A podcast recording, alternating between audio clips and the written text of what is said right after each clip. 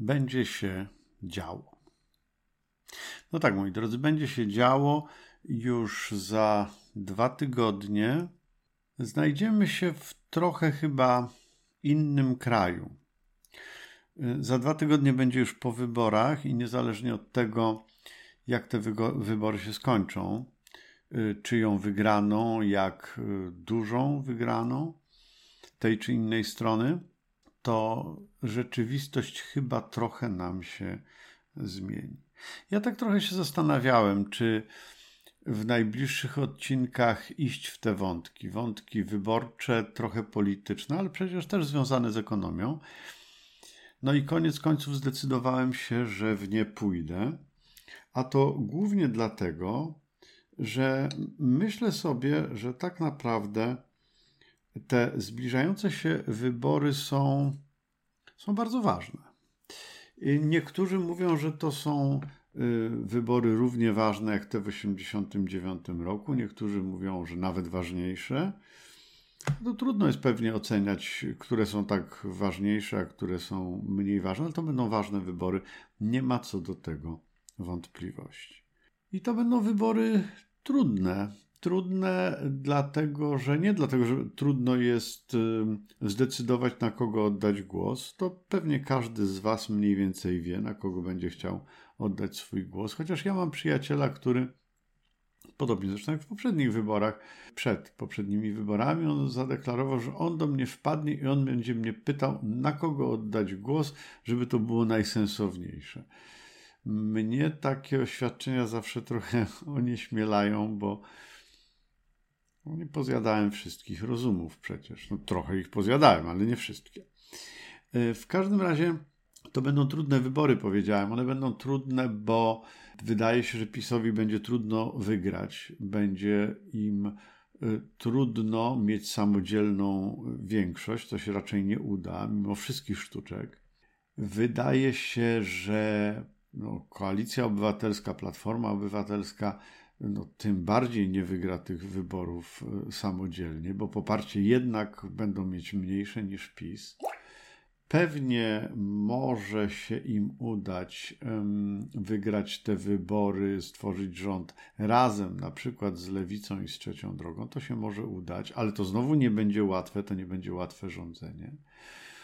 No, czyli mamy właściwie obecnie rządzących kontra y, opozycja ci mogą wygrać, ci mogą wygrać. No ktoś mógłby zauważyć dla porządku, że może wygrać też Konfederacja, ale to jest oczywiście taki żarcik. Konfederacja niczego y, nie wygra i w gruncie rzeczy myślę, że podzieli los partii Palikota, ruchu Kukiza, wielu takich inicjatyw, które były, wydawało się, że będą miały jakąś tam nośność myślę, że Konfederacja zwiędnie.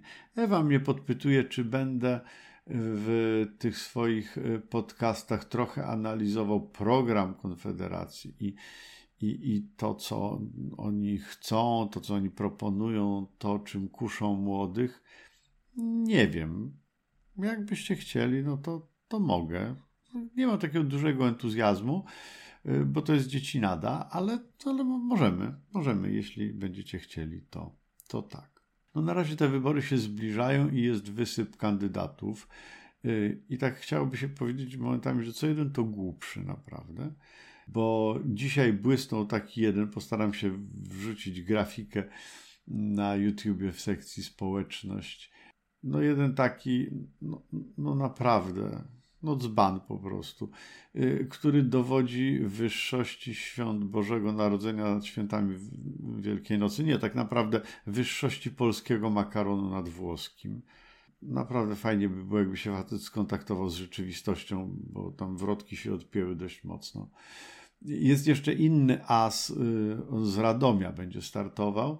Nie, nie będę podawał nazwiska, sobie możecie wygooglować, albo może po prostu wiecie Głównie dlatego, żeby don't make stupid people famous, wiecie, tak? Nie, nie, nie, nie czynimy głupich ludzi sławnymi, bo to jest niebezpieczne poza wszystkim. Otóż on chce pozwać młodego sztura za rzeczy, które on mówił w ramach swojej roli. No to mniej więcej tak jakby chciał pozwać Charlie'ego Chaplina, który w pewnym filmie y, grał Adolfa Hitlera, to tak mniej więcej, tak?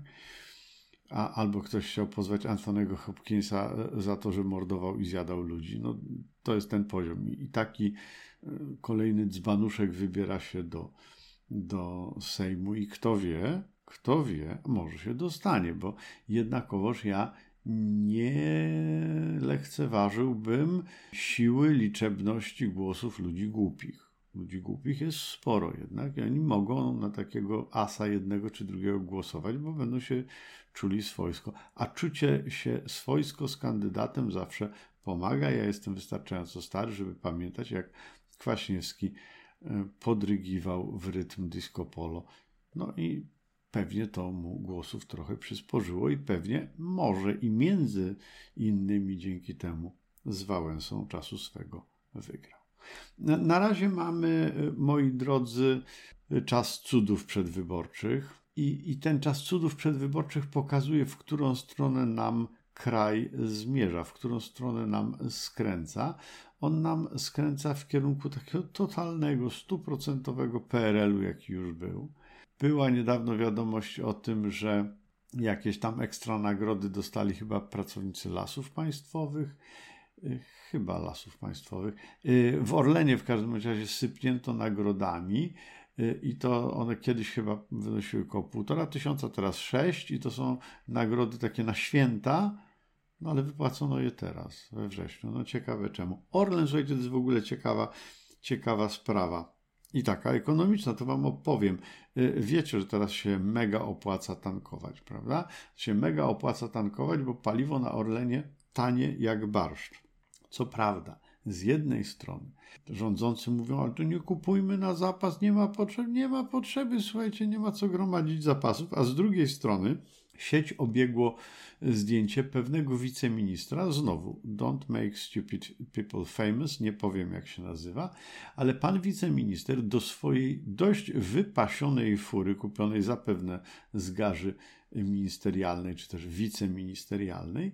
Słuchajcie, on tankuje do trzech zbiorników na oko 60-litrowych paliwo. Tak, na później. I to jest, no, trzeba nie mieć poczucia wstydu, wydaje mi się, jak się jest wiceministrem, żeby robić takie rzeczy.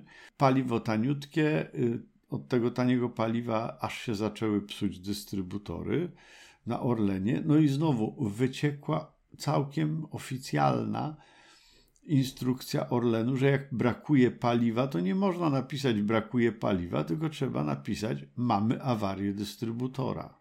Rany boskie święte. No tam jacyś ogarnięci posłowie, nie wiem czy nie Szczerba przypadkiem, z Koalicji Obywatelskiej e, uruchomili sobie kontrolę poselską i między innymi będą sprawdzać, skoro tak bardzo się psują te dystrybutory, no to co było przyczyną tych masowych awarii, y, jak je usuwano oraz ile to kosztowało. Się może nagle okazać, że na naprawę tej masowej awarii dystrybutorów za dużo nie wydano, ponieważ wystarczyło, że przyjechała cysterna i wlała paliwo do zbiorników i magicznie dystrybutory przestały być zepsute. Ręczne sterowanie gospodarką zawsze się kończy głupio i ono się skończy też głupio, w wykonaniu PiSu. Ono może się skończyć szybciej, czyli za mniej więcej dwa tygodnie. Ono może się skończyć później, czyli za cztery lata, a może jeszcze później, i to by było chyba bardzo złe. A co do tego paliwa, to tak sobie dzisiaj, czekając, e, aż mój syn się wypływa, ja tak sobie policzyłem. Moi drodzy, 4 lipca baryłka ropy Brent kosztowała 76 dolarów a dolar był po 4,06. Jak sobie tak na szybko przemnożyłem, to by znaczyło, że w tych cenach z 4 lipca jedna baryłka ropy Brent kosztowała Orlen 309 zł. I wtedy 4 lipca średnia cena oleju napędowego wynosiła 6,12. Baryłka ropy po 309 zł. Ropa, potocznie mówiąc, czyli litr oleju napędowego 6,12. Przejdźmy z 4 lipca do 3 października.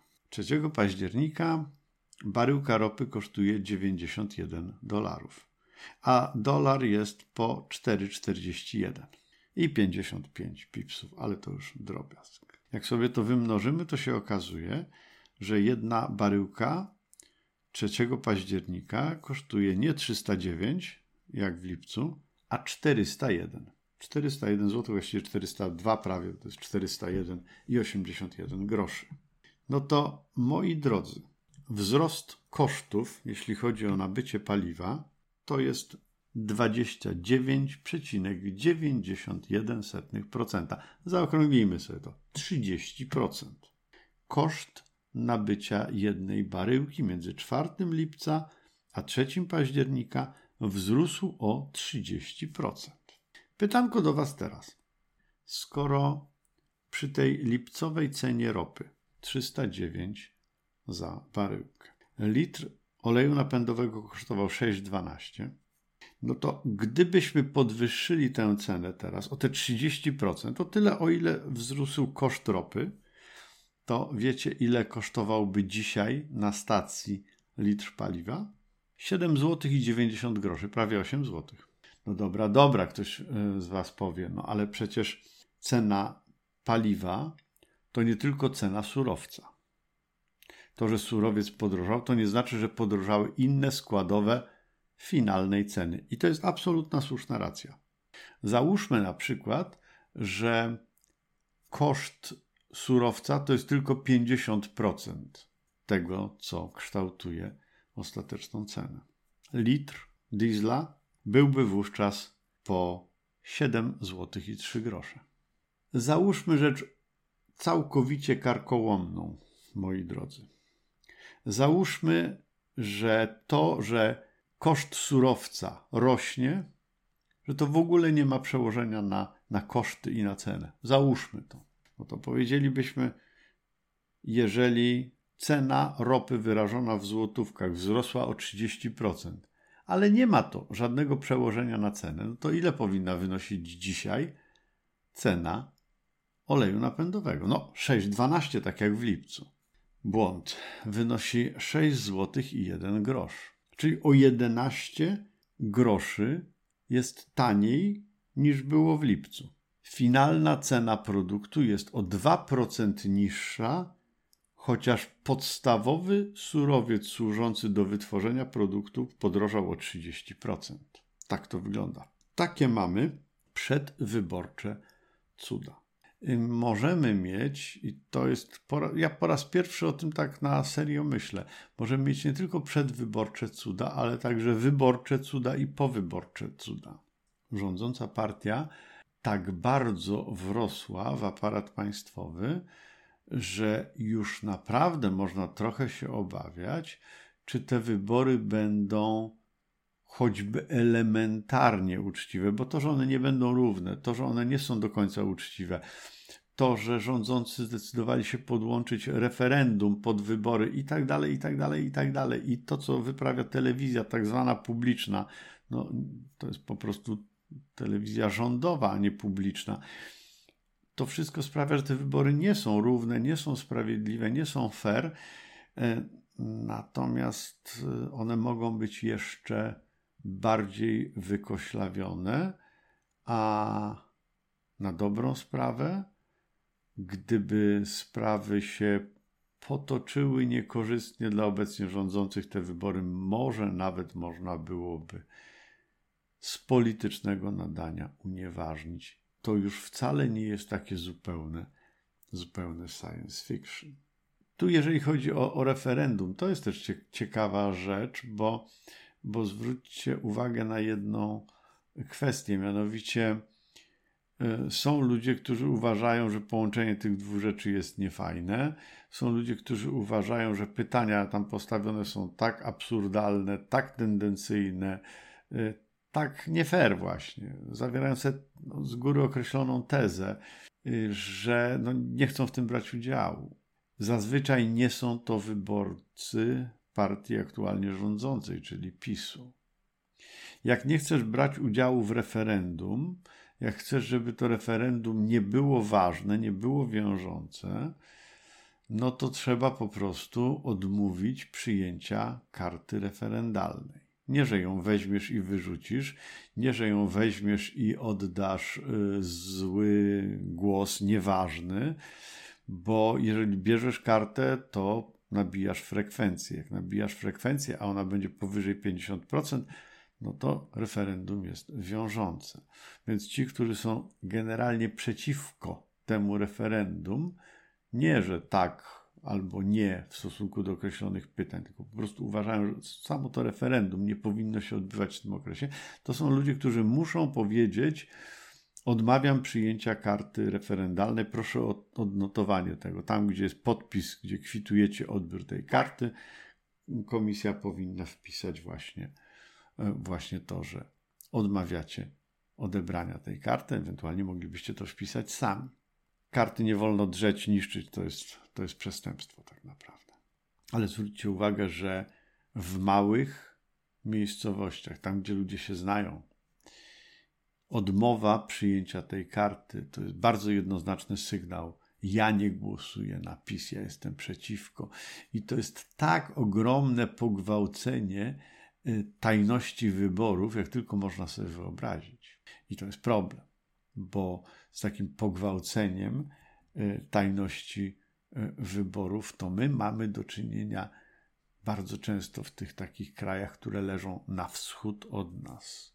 I moja refleksja zresztą jest taka, że my jako społeczeństwo naprawdę jedną nogą, a może i więcej niż tylko jedną nogą, naprawdę stoimy tam na tym takim bardzo głębokim wschodzie. I Zachód dla części z nas i ten zachodni system wartości, zachodni sposób funkcjonowania jest po prostu nieznośny, niezrozumiały, sztuczny.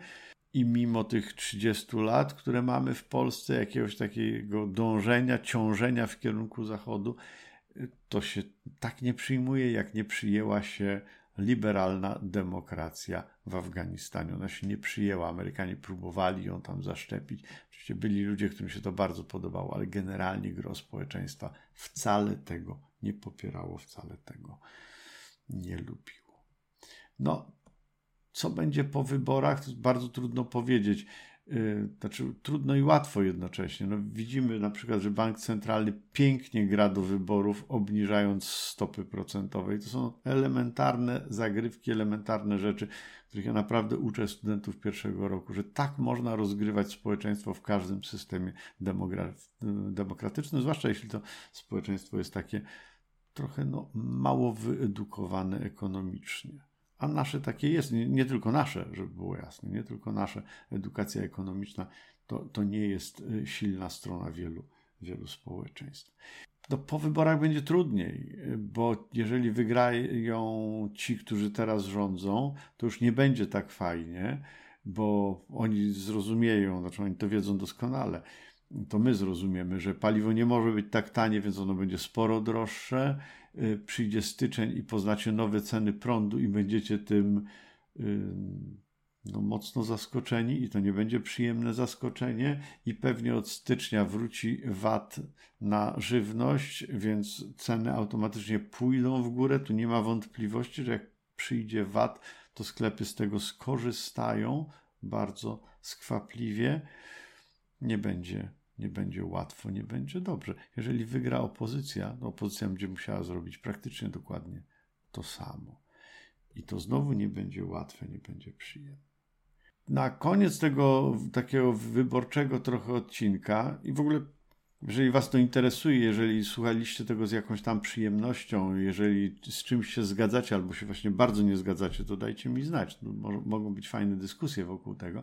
Na koniec tego takiego wyborczego odcinka powiem Wam jedną rzecz. Uważam, e, że to jest bardzo ważne, żebyśmy naprawdę poszli do wyborów, żebyśmy dość masowo poszli do wyborów. Nieważne, jakie masz poglądy, zagłosuj. E, świetna jest taka grafika, ona krąży w internecie, pewnie widzieliście. Jest 10 osób i te osoby są różnie zaznaczone. Pięć jest zaznaczone jednym kolorem, dwie innym kolorem, trzy innym kolorem.